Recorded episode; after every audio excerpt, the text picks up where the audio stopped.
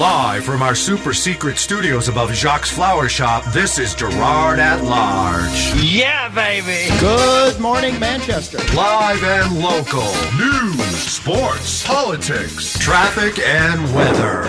Rich isn't afraid to tackle the tough questions. Who told you you can eat my cookies? You talking to me? Yeah, I hear you. You had a question for me. It's all here on the Girard at Large radio program. Hello? on 90.7 WLMW, New Hampshire Family Radio. I'm sorry, who'd you say you were? I am your host, Rich Girard. Thanks for tuning in. That's right, that's right. Here's Richard. Good morning, Manchester, and to those of you in surrounding towns, welcome to hour one of Girard at Large. I am your must be the end of a long week host, Rich Girard. Thanks for tuning in.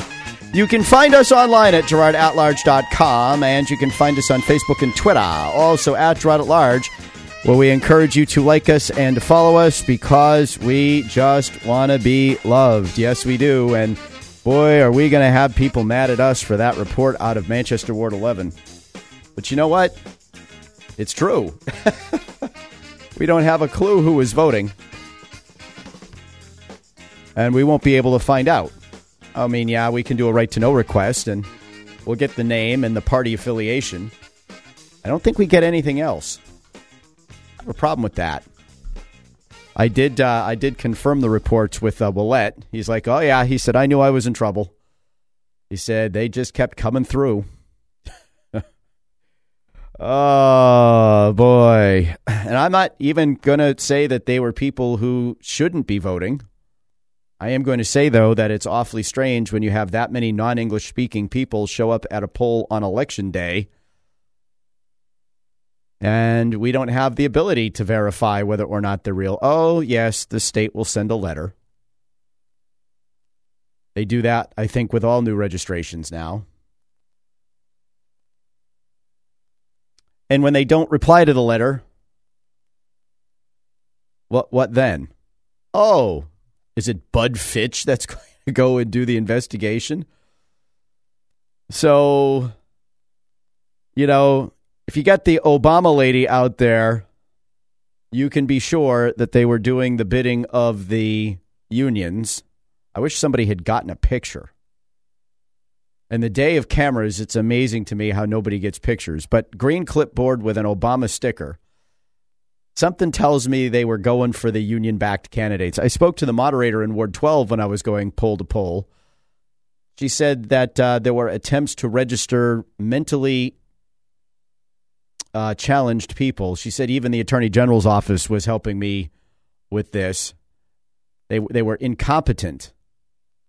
They were being wheeled in. They were incompetent. There was no discernible cognitive function. They couldn't understand the, uh, the, the the the oath the oath that you take when you when you register to vote. Even the attorney general's office told uh, uh, at least one and maybe two um, of the fo- you know of the folks that wheeled these people into the polls that uh, no, they they can't vote. They're not mentally competent. So you know, you think funny business doesn't happen. You think uh, people don't try to cheat the system. One one of the conversations that the moderator had, you know, the, the person needed assistance to vote. She said, "Okay, well, here's the form. We'll we'll have the selectmen go in and help." Oh no, no, no! I'm going to go in with them. Oh no, actually, you're not. It's our job to tell them which names are on the ballot and to fill out the ones that are there. Oh, no, well, I, I know who they want to vote for. Oh, we're sure you do. Yeah, that, that, that, uh, that didn't happen. So the moderator's like, no, you, that's not, that's not the process. That's not the way it works. That's not going to happen. She said they were very upset with her. Well, you think?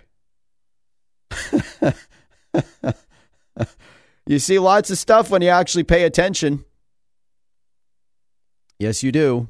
You see lots of stuff when you actually pay attention.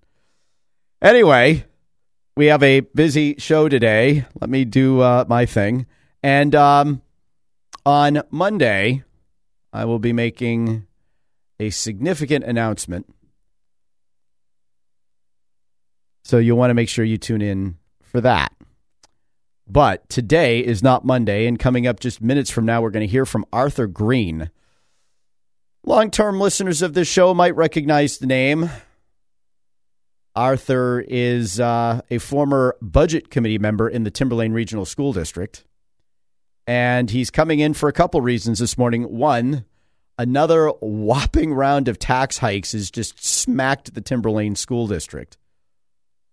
I, I mean, we're talking, I don't know how many years I've been covering this now, but every year you've got double digit or near double digit tax increases in at least two of the four towns that make up that district, and the other ones are always uh, mid to upper single digits.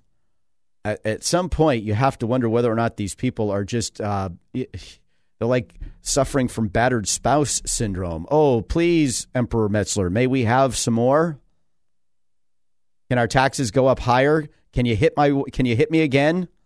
Oh, I'm sorry. It's my fault. I didn't give you enough money last time. Oh, please, may I have some more? But uh, Arthur is also a founding member of the School District Association of New Hampshire. And uh, one of the things that that group is trying to do is educate the school board members and the budget committee members about what their actual rights and responsibilities under the law are. And while that might sound tedious, I have um, I encourage you to listen so that you can take a look at your own school district as, gee, I don't know, the Pembroke SAU 53 is now facing a million dollar shortfall, and everyone's scratching their little wooden head. Hey, how's that? So, what happened there? And uh, SAU 19 here in Goffstown, Dunbarton, uh, Goffstown and Bow. Oh, shucks. Gee, we didn't realize that we counted the revenue from grants and school food and nutrition, but we didn't count the expense. Oh, sorry, Goffstown. Your 64 cent uh, increase in taxes is now a buck 64. Oops, sorry. And you know why this stuff happens? It happens because school board members and their counterparts on the budget committees don't have a clue. And guess what happens when they don't have a clue and they don't want to have a clue? You get uh, unexpectedly large tax hikes that uh, I, I, mean seriously. So they the, the the projected tax increase for the schools in Goffstown,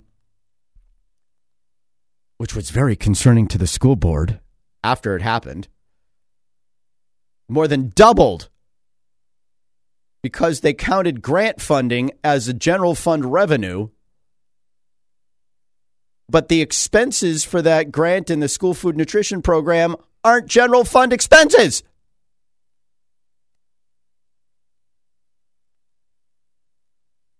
So I can tell you, as a school board member and the chairman of the budget committee, that, um, well, it's not the budget committee, it's the subcommittee on finance. I,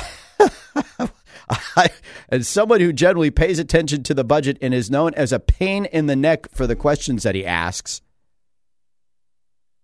yeah, that would not have happened on my watch. that would have never gotten by Mayor Gatsas. It would have never gotten by anybody who actually pays attention. And yes, I do mean to be critical of school board members who wring their hands and fret over the safeguards they're going to put in place after the whole the barn has completely built. Okay, so we'll reap. Uh,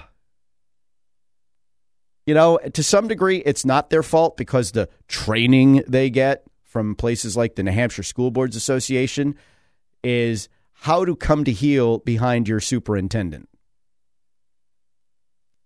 Now, I've I've made my support of Dr. Vargas, Manchester's new superintendent, uh, quite well known, and I think the man is the right fellow at the right time for the city of Manchester.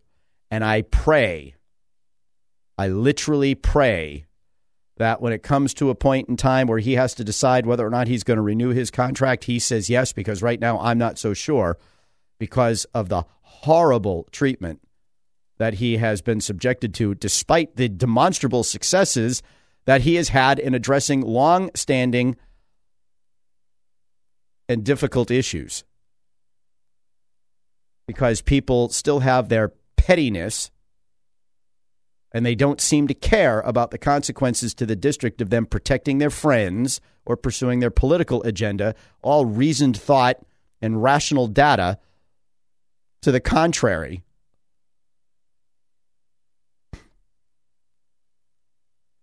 But my uh, support of Dr. Vargas does not include taking his word for anything, and I frankly think he would be insulted if I did,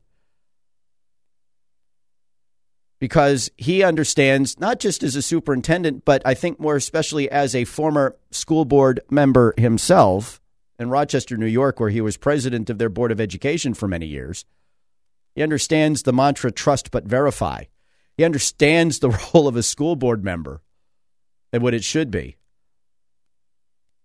And we continue to have people around this state who don't have a clue and don't seem interested in getting one, which is why these calamities hit these communities. If you don't think having your tax rate go up by 10% four years in a row isn't going to have a consequence to people in the community, you're crazy. If you don't think having a tax rate come in more than double what it was projected to come in at, with your highly paid experts and professionals apparently not understanding basic accounting that says you don't count as a revenue in one place, that thing where you don't have an expense, you're, you, you know, this is this is a body politic that has uh, or a, a, a, political bodies that have been disengaged from their responsibilities, and it's one of the reasons why Arthur Green's going to join us this morning. Because you know what? You should be contacting your school board members to say, hey, have you heard of this budget and finance seminar? Particularly you folks in the Timberlane Regional School District, or maybe Goffstown, maybe Dunbarton, maybe Bedford, where nothing is nothing is too important to spend money on. or some of these other. Hey, how about SAU 15? Man, have you seen what's happened to the Hooksett, Candia, and uh, uh, Auburn school budgets in the last five years? Thank you, Chucky the Super. So, you know, we'll call this the Get a Clue show because we're going to give you some, and maybe you can share them with the elected your elected representatives and say, "Hey, did you know this was out there?" Because you should. But anyway, and Josh, you'll have to remind me is at the top of the seven o'clock hour. I need to share the details. Well, I can't say all the details, but I do want to let people know that Mayor elect Craig did return my phone call yesterday. I had a rather lengthy conversation with her, and I want to share my thoughts and impressions on that phone call and what I think it means for the upcoming term of office. 21 minutes after the hour. You are listening to the Girard at Large radio show. I'm Rich Girard. Good morning.